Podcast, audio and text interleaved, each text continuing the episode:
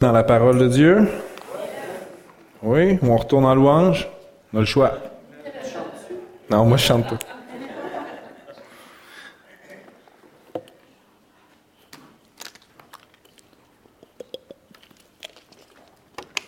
Dans le livre de la Genèse, on parle d'un homme qui s'appelle Enoch.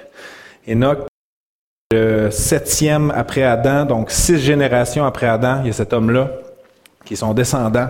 Et euh, la Bible nous dit ceci dans Genèse, euh, le chapitre 5, verset 24. Enoch marcha avec Dieu, puis il ne fut plus là parce que Dieu l'avait pris.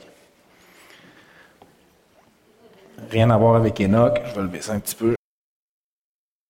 Et à chaque fois que je lis ce verset-là dans le livre de la Genèse, je peux pas continuer ma lecture. Je dois absolument m'arrêter et réfléchir. Et ce verset-là me fait réfléchir euh, entre autres sur Enoch, euh, sur Dieu aussi et sur le sujet d'aujourd'hui, le titre du message qui est Marcher avec Dieu.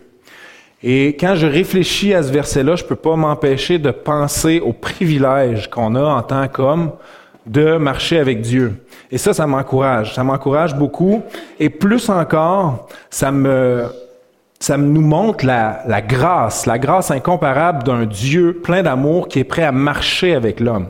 Et plus que ça, il va donner ce qu'il y a de plus cher pour rétablir cette relation-là avec l'homme. Et quelle espérance de voir qu'à la fin de nos jours, on va se retrouver dans sa présence. C'est pour ça que ce verset-là me donne tellement d'espoir, tellement un encouragement, bien que c'est un verset qui fait mal aux genoux si on s'arrête, euh, parce qu'il nous amène à prier, à chercher la face de Dieu pour le comprendre. Mais si on se recule et on regarde et on prend, c'est une image de notre marche avec Dieu.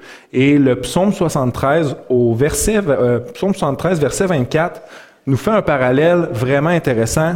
Ça nous dit, tu me conduiras par ton conseil puis tu me recevras dans la gloire. Alléluia. Et frères et sœurs, ce matin, euh, marcher avec Dieu, en fait, c'est un, message que, que je travaille depuis un petit bout de temps. Je me suis rendu compte que c'est un thème qui est vraiment large, euh, que c'est un thème qui est riche et à toute fin pratique. On va se concentrer ce matin à regarder comment marcher avec Dieu et on voit que c'est quelque chose qui se fait individuellement et pourquoi marcher avec Dieu? Et ça nous amène à quelque chose qui se fait collectivement. Prions. Père éternel, je te remercie pour ta présence ce matin. Merci, Père, que tu es au milieu de nous. Merci, Père, pour ta parole qui est si riche en encouragement. Je te prie, Père, que tu puisses toucher chacun d'entre nous ce matin, on puisse sortir d'ici transformé. Transformé par le fait qu'on prend un temps avec toi et qu'on est dans ta présence, Père. Je te prie que tu nous euh, motives à marcher avec toi, que tu nous guides et que tu disposes nos cœurs à entendre ta voix ce matin. Père, que tu puisses euh, écarter nos pensées, qu'on puisse se focuser sur toi, Père éternel, qu'on puisse garder euh, notre nos pensées disposées à recevoir de toi ce matin. Et Père, je te prie que tu puisses bénir en abondance cette réunion. Amen. Donc, avant de marcher avec Dieu, avant de marcher, en fait, euh, que ce soit spirituellement ou physiquement, on doit d'abord se situer. Donc, si nous n'avons euh, pas de point de repère, euh, soit on est on a les yeux fermés ou soit on est perdu.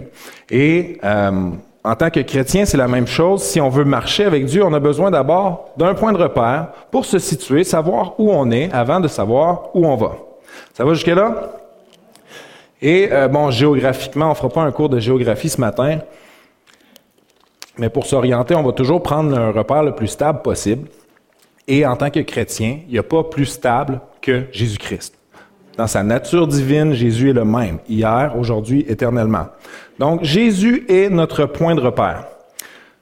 Par contre, si deux personnes n'ont pas le même Jésus, alors à ce moment-là, ça revient à dire qu'on s'en va pas dans la même direction.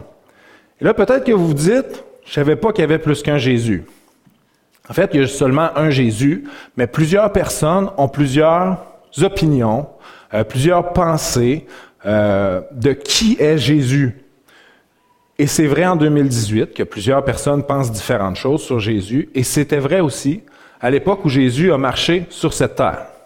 Et c'est dans ce contexte-là qu'on va tourner dans Matthieu au euh, chapitre 13, chapitre 16, pardon, verset 13. J'ai pas de manette.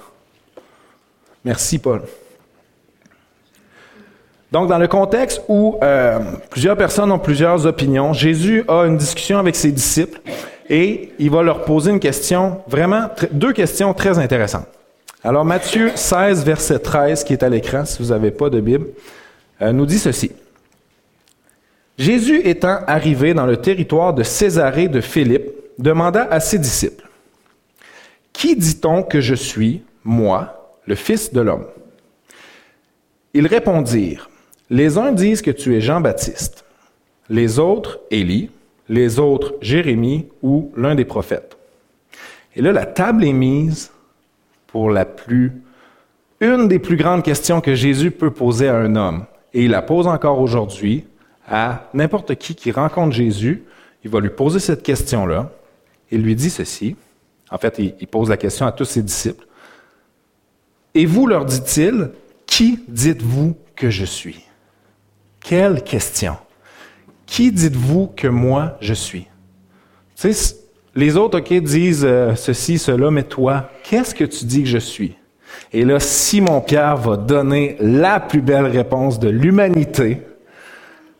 Simon-Pierre répondit, Tu es le Christ, le Fils du Dieu vivant.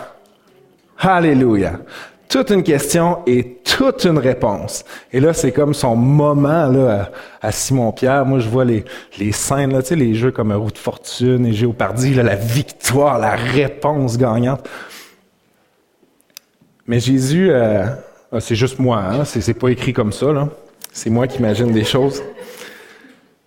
Et euh, pourquoi je partage ça, en fait, c'est que Jésus ne demande pas ça... Euh, il demande pas ça pour lui-même. Il pose pas la question parce qu'il est inquiet de sa réputation. Euh, il pose pas la question parce qu'il doute lui-même sur son identité. Il ne teste pas non plus ses disciples. C'est pas un, quiz. Euh, Jésus pose cette question-là et il offre une opportunité. Il offre une opportunité à ses disciples. Et là, c'est Simon Pierre qui va euh, la saisir et confesser de sa bouche que Jésus est le Fils de Dieu. Et ce qu'on confesse de notre bouche sur Jésus est salutaire et fondamental pour notre marche avec Dieu. Plusieurs hommes, des centaines, des milliers, des millions d'hommes et femmes vont vouloir marcher avec Dieu sans passer par Jésus. Et le prochain verset que je vous partage n'est pas à l'écran, nous montre qu'on peut pas. On peut pas passer à côté de Jésus si on veut marcher avec Dieu. Donc, ce que nous, on déclare sur Jésus est vraiment intéressant, salutaire et fondamental, mais ce que Jésus déclare sur lui-même est tout autant fondamental dans notre marche avec Dieu. Jean 14, 6 nous dit, et vous connaissez le verset, Jésus lui dit, Je suis le chemin, la vérité et la vie. Nul ne vient au Père que par moi. Jésus dit, je suis pas, non seulement je suis la destination, je suis aussi le sentier que tu dois prendre, et en plus, je suis l'outil qui va te guider sur ce sentier-là. À vos souhaits. Et euh, un verset que je trouve euh, vraiment intéressant euh, du livre d'Ésaïe nous dit, c'est Ésaïe qui dit ça, car l'Éternel ira devant vous et le Dieu d'Israël fermera votre marche. Wow! On a Jésus qui est le sentier. On a Jésus, la vérité qui est notre, notre outil. On a Jésus qui est notre destination. On a Dieu en avant de nous. On a Dieu en arrière de nous. Facile. Facile marcher avec Dieu. Et en fait, je dis pas que c'est facile. Mais je dirais tout le temps que ça en vaut la peine, par exemple. Et ce qui fait que c'est pas facile, euh, je dirais, euh, pas l'obstacle, mais le, le, défi, si on veut, euh, de notre marche avec Dieu, c'est que spirituellement, on voit rien. Spirituellement, on est dans le noir. Notre œil physique ne voit pas l'invisible. Et à ce moment-là, comment on fait? On est appelé à marcher par la foi. D'accord? On est appelé à marcher par la foi et non par la vue. Et là, ça se complique.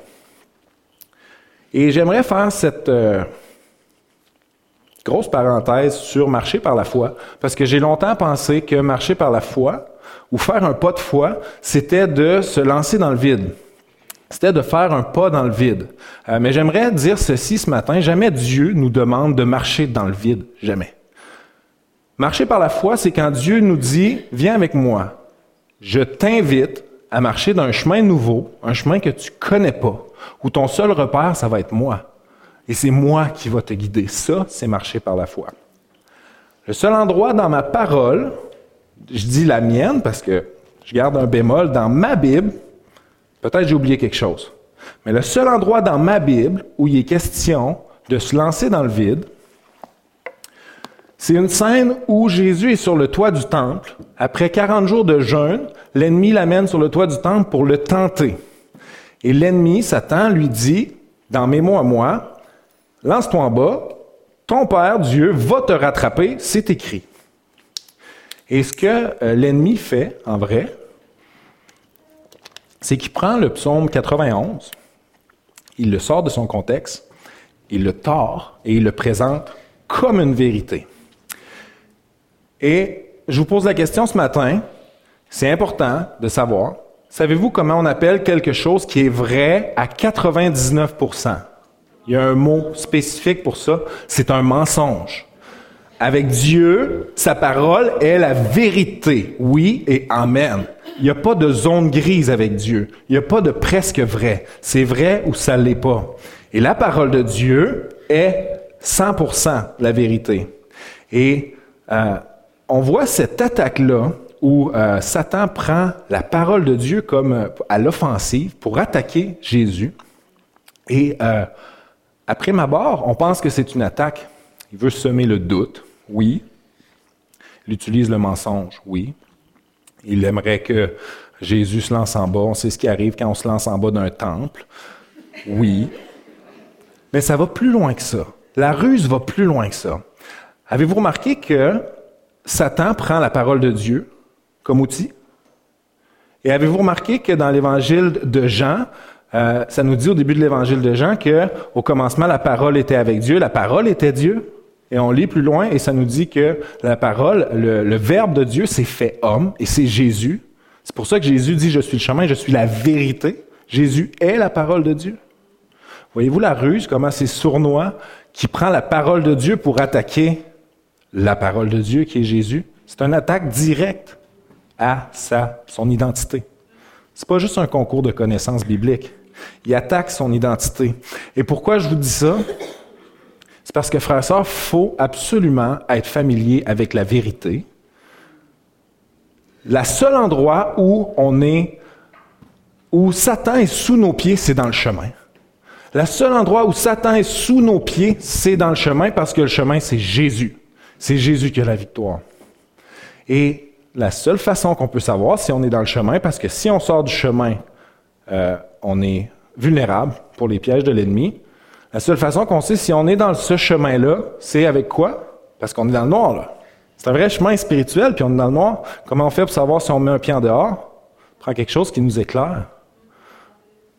Ta parole est une lampe à mes pieds, une lumière sur mon sentier. Et ce matin, si ta Bible prend de la poussière, Amen. Si, Si ce matin, tu te rappelles pas ton signet dans quel livre de ta Bible, je suis pas là pour te cogner sur la tête, te réprimander, au contraire. Ce matin, je veux t'inviter à redécouvrir une passion pour la parole de Dieu. Parce qu'il y a des délices à ta droite, éternelle. Amen. On se rappelle qui est à la droite de Dieu? Il y a des délices à la droite de l'Éternel. Et je veux vous encourager à redécouvrir cette passion-là pour la parole de Dieu, qui n'est pas seulement, oui, c'est un outil, oui, c'est un guide, oui, c'est fondamental, mais c'est délicieux. Si c'était plate, je vous dirais pas, mais c'est pas plate. C'est absolument extraordinaire. Et je veux vous donner un exemple. On va aller voir le psaume 91 parce que je vous laisserai pas avec une version tordue ce matin du psaume 91. On le lira pas tout, mais à partir du verset 9, on va se mettre en contexte. On va aller voir quelle est la vérité. Et le verset 9, c'est drôle, mais ça ne parle pas de se lancer en bas d'un temple. Ça parle d'un homme qui trouve refuge dans l'éternel. Et je vais vous dire quelque chose Peut-être que l'ennemi aurait dû le lire au complet, le psaume. Ça dit ceci. Oui, tu es mon refuge éternel. Tu fais du Très-Haut ta retraite. Aucun mal ne t'arrivera. Aucun fléau n'approchera de ta tente, car il donne ordre à ses anges de te garder dans toutes tes voies. Ils te porteront sur les mains de peur que ton pied ne heurte une pierre. Et là, préparez-vous. Écoutez bien ça tu marcheras sur le lion et sur la vipère, tu piétineras le lionceau et le dragon. Alléluia! Quand je vous dis que Satan est sous nos pieds quand on est dans le chemin, frères et sœurs, je suis pas en train de vous dire que dans le chemin, tout est rose, qu'il y a un beau soleil, des arcs-en-ciel, des papillons et on gambade avec allégresse. Non! Souvent dans le chemin, c'est là que ça brasse le plus. Ça brasse dans le chemin. Je vous dis pas que c'est facile, mais je vous dis que l'homme qui prend son refuge dans l'éternel, peu importe ce que l'ennemi prend comme ruse et qui veut mettre sur notre route, quand on est dans le chemin, l'ennemi est sous nos pieds dans le nom de Jésus. Plus d'amène que ça. L'ennemi est sous nos pieds dans le nom de Jésus. Amen. C'est un peu forcé, là, mais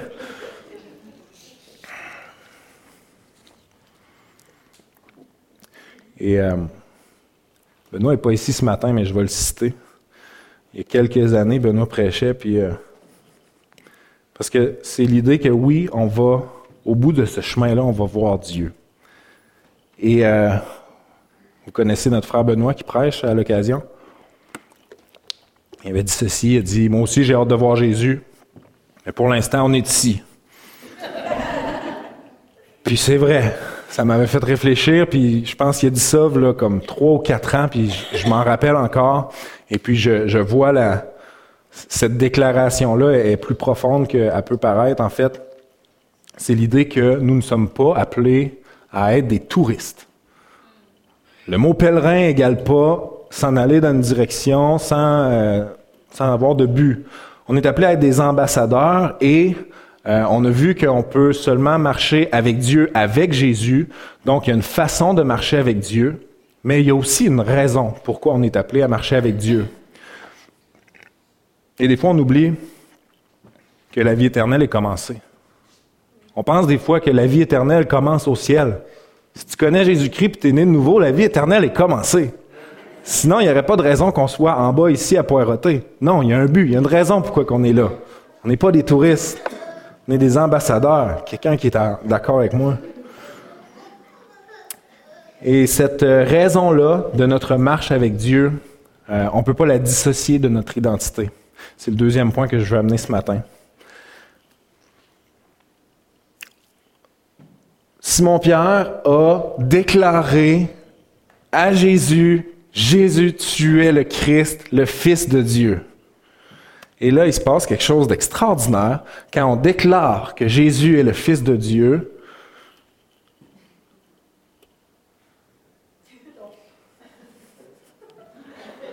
Je pèse l'autre bouton. Il se pose d'avoir un autre verset après. Je l'ai dans mes notes. Après que Simon a répondu que Jésus est le Fils du Dieu vivant, oui. Non. J'ai-tu mis le même verset deux fois? Ferme ça. Dans mes notes, c'est pas le même verset. On continue. C'est le même, c'est euh, c'est le verset 17 à 18, ce qui suit le, premier verset qu'on avait. Jésus reprenant la parole lui dit, Tu es heureux Simon, fils de Jonas, car ce ne sont pas la chair et le sang qui t'ont révélé cela. C'est mon Père qui est dans les cieux. Et moi, je te dis, oh, toi tu dis que je suis le Christ, moi je te dis que. Ça, c'est absolument excellent. Et moi, je te dis que tu es Pierre et que sur cette pierre, je bâtirai mon église et que les portes du séjour des morts ne prévaudront point contre elle. Ça, c'est grand, ça. Je te dis que tu es pierre, pas une roche, une pierre vivante. Une pierre vivante révélée. Une pierre vivante que je veux utiliser. J'ai un projet. Je suis en train de construire mon église. Tu fais partie de mon plan. Je veux t'utiliser. Tu vas être utile. Je veux me servir de toi. Tu vas contribuer à ce que je construis. Mon église. Yes. Frères et sœurs, l'église est comparée à l'épouse. Connaissez-vous des épouses le matin de leurs noces qui font une sieste? Moi, j'en connais pas. Si vous en connaissez, je veux la rencontrer. Connaissez-vous des épouses qui sont pas fébriles à la veille de leurs noces, qui sont pas excitées, anxieuses, stressées, qui ont pas hâte? Peut-être bien que la mienne n'avait pas hâte. Les épouses sont anxieuses. Se préparent, sont entourés, ils se mettent belles. Frères et sœurs, mettons-nous belles. La réalité de ça, je vais revenir à ça. Je vais vous parler de pierre vivante. Quand Dieu te prend comme une pierre vivante, et en passant être une pierre vivante, c'est un choix. Marcher avec Dieu, c'est un choix. Si vous étiez pas sûr, il y a personne qui se fait tordre un bras pour marcher avec Dieu. C'est un choix. C'est ça que c'est être humain. On a le libre arbitre, c'est un choix. Et être une pierre vivante, prendre part à l'avancement du royaume de Dieu sur terre, c'est un choix. Et quand on est une pierre vivante, Dieu te prend comme tu es. Une roche difforme. Et il te façonne. Il te façonne pour pouvoir t'utiliser. Et il te transforme pour que tu trouves ta place dans, moi je l'appelle le mur, j'aime l'image du mur, dans sa construction. Lui, il l'appelle l'Église. Et euh, Dieu n'adapte pas ce mur-là pour toi. Dieu n'est pas un Dieu de compromis, Dieu est un Dieu de transformation. Dieu te transforme pour t'incorporer dans son projet. Et euh, quand je parlais euh, du fait d'être fébrile, d'être excité. Oui, je, suis fébrile, je suis excité. C'est bon de se garder motivé, c'est bon d'être bouillant, c'est bon d'être en feu. On se doit d'être en feu. Mais la réalité, est-ce que c'est toujours ça? Non. On traverse, peut-être que vous en traversez pas, tant mieux. Mais on traverse des fois des périodes difficiles, physiquement, spirituellement, moralement, et on va comparer ces périodes-là à euh, un désert on va comparer ces périodes-là à une sécheresse. Moi, j'aimerais incorporer un nouveau terme dans le langage chrétien. Euh, c'est une saison que j'appelle une saison sac de plastique. Je m'explique. Quand on vit une saison, puis là je ris pas, ris pas de ceux qui sont dans une saison sac de plastique. Au contraire, je me permets d'en parler parce que je l'ai vécu, je sais c'est quoi, et je sais aussi qu'il y a une façon de prendre les choses en main et de sortir de cette saison. Une saison sac de plastique, c'est quand on vient à l'église le dimanche, parce que le cœur est là, c'est pas une question de cœur. Et le dimanche, on est rempli. Et quand on est rempli, on est stable, on est utile, on sert à quelque chose, on est un sac de plastique qui transporte quelque chose. Donc on est épanoui, on est bien. Et dans les jours ou les minutes qui suivent le dimanche, le sac de plastique est vide. Et on soupire après le prochain dimanche pour se remplir de nouveau.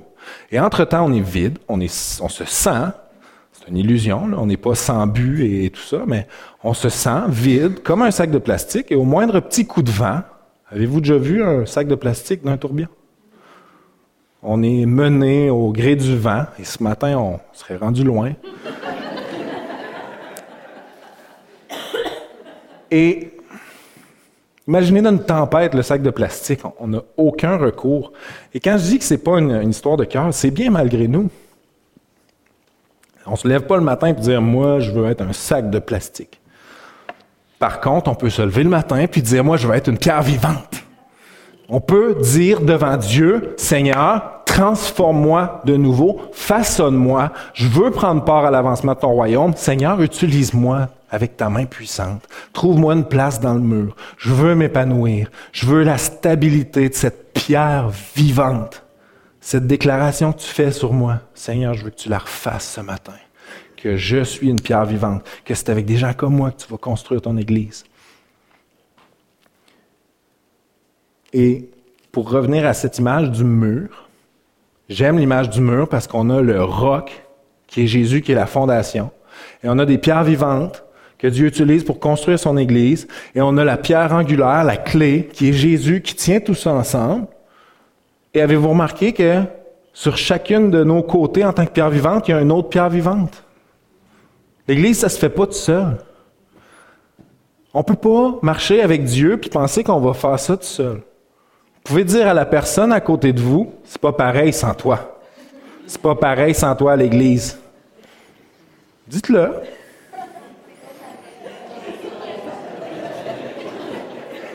Vous pouvez répondre, je sais.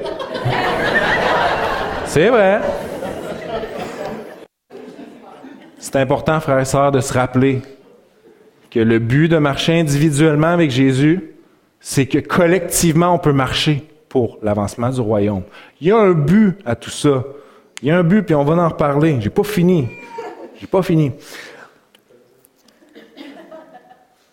Donc, si on est dans le mur et on est entouré de frères et sœurs, de d'autres pierres vivantes, il reste deux facettes. Une qui donne en dedans de l'Église, puis une qui donne en dehors de l'Église. Ça nous rappelle quoi? Le ministère de la réconciliation. Et faut se le rappeler ce matin. Je ne condamne pas, je veux juste qu'on se rappelle que l'Église a un but sur terre.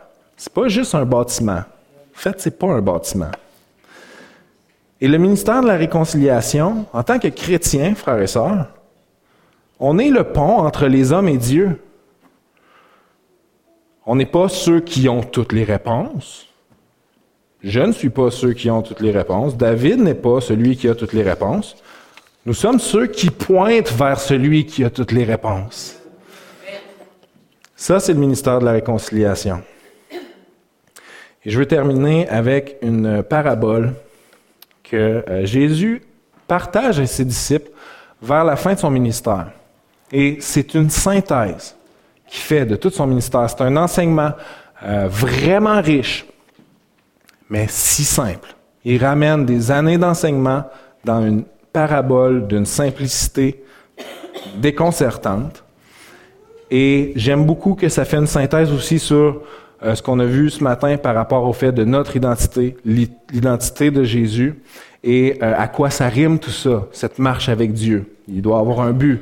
Alors, je vous lis cette euh, parabole et je ne la décortique pas, mais je vous laisse la méditer ce matin. Et je vous invite à la relire cette semaine, si, euh, si vous retrouvez votre Bible. Je fais des blagues avec ça, euh, mais j'ai travaillé sur une équation mathématique par rapport à, la fréquence de quand lire notre Bible.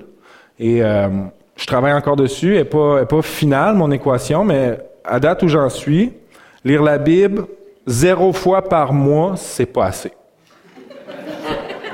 C'est là où j'en suis je travaille là-dessus. Donc, cette parabole-là, frères et sœurs, euh, on dit des fois, ah, ça c'est du lait spirituel, ça c'est du steak spirituel, euh, dans le sens qu'il y a beaucoup de contenu, ou c'est des choses de base, des choses plus approfondies. Euh, cette chose-là, c'est un dessert. C'est, en ce qui a trait à cette parabole-là, c'est un, un menu complet. Il y a de tout là-dedans. Je vous lis la parabole du cep et du sarment, qui représente une branche et un tronc d'une vigne. Jésus dit, c'est moi qui suis le vrai cep. Et mon Père est le vigneron. Tout sarment qui est en moi et qui ne porte pas de fruit, il l'enlève. Tout sarment qui porte du fruit, il le taille. Et une traduction du texte original pour taille, purifie. Il le purifie donc, tu ne perds pas. Il enlève l'excédent, ce qui n'est pas utile, pour se concentrer sur le utile. Tout sarment qui porte du fruit, il le taille afin qu'il porte encore plus de fruits. Déjà, vous êtes purs à cause de la parole que je vous ai annoncée. Demeurez en moi et je demeurerai en vous. Le sarment ne peut pas porter de fruits par lui-même sans rester attaché au cep. Il en va de même pour moi, si vous ne il en va de même pour vous, pardon, si vous ne demeurez pas en moi. Je suis le cep. Vous êtes les sarments. Celui qui demeure en moi et en qui je demeure porte beaucoup de fruits. Car sans moi, vous ne pouvez rien faire. Si quelqu'un ne demeure pas en moi, il est jeté dehors comme le sarment et il sèche. Puis on ramasse les sarments et on les jette au feu et ils brûlent. Si vous demeurez en moi et que mes paroles demeurent en vous, vous demanderez tout ce que vous voudrez et cela vous sera accordé. Ce qui manifeste la gloire de mon Père, c'est que vous portiez beaucoup de fruits alors vous serez vraiment mes disciples. J'avais à cœur qu'on prenne un moment de prière ensemble, mais j'ai changé de cœur. J'ai à cœur qu'on chante ensemble Jésus, je te suivrai. Je vais inviter l'équipe de louanges.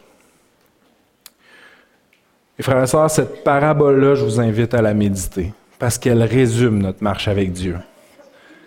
La chose la plus importante, c'est de porter du fruit.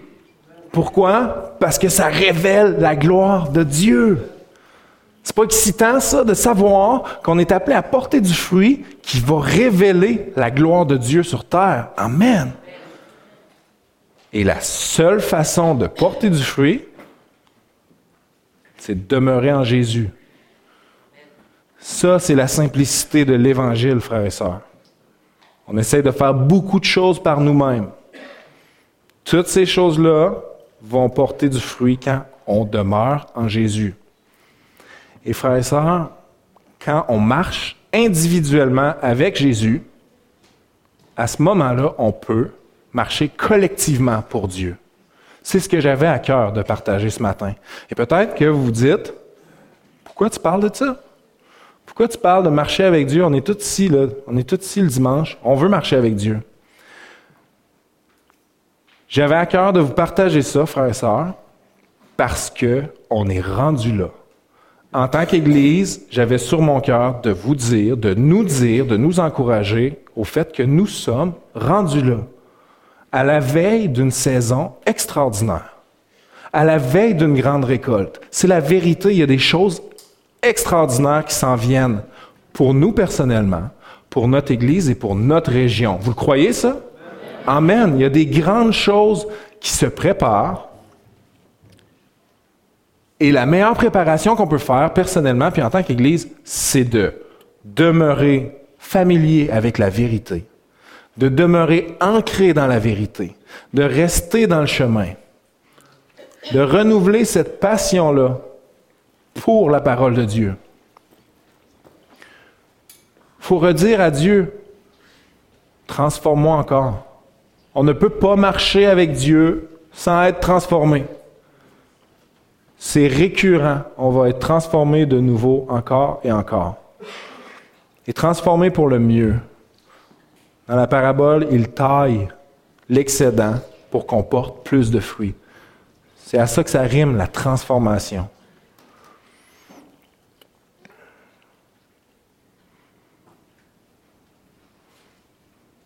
Faut redire encore une fois à Dieu, utilise-moi.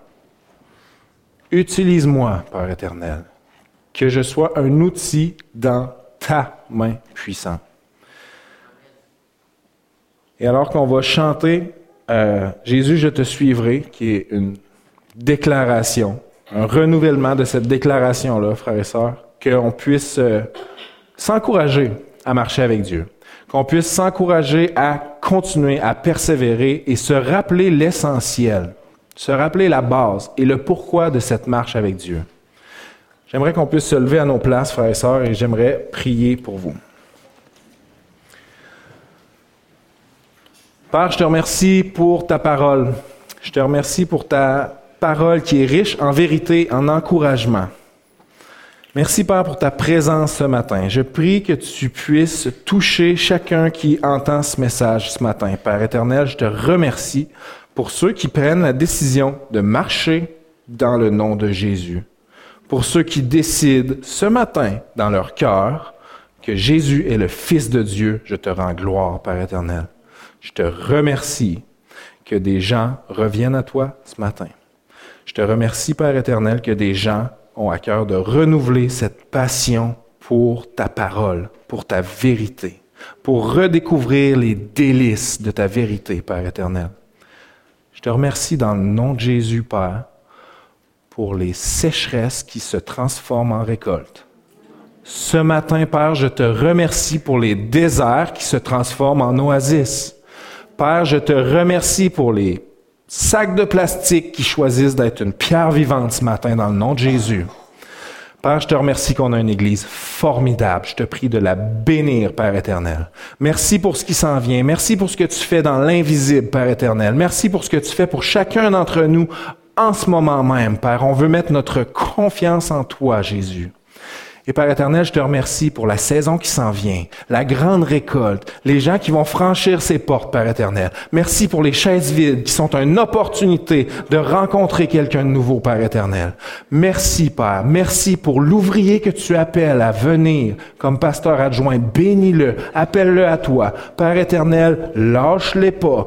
Bénis sa famille, Père éternel. On te prie aussi pour notre pasteur présentement. Père, renouvelle ses forces comme l'aigle dans le nom de Jésus, Père éternel. Tu nous délivres du piège de l'oiseleur et tu étends ton aile de protection sur nous. Nous te remercions dans le précieux nom de Jésus. Amen.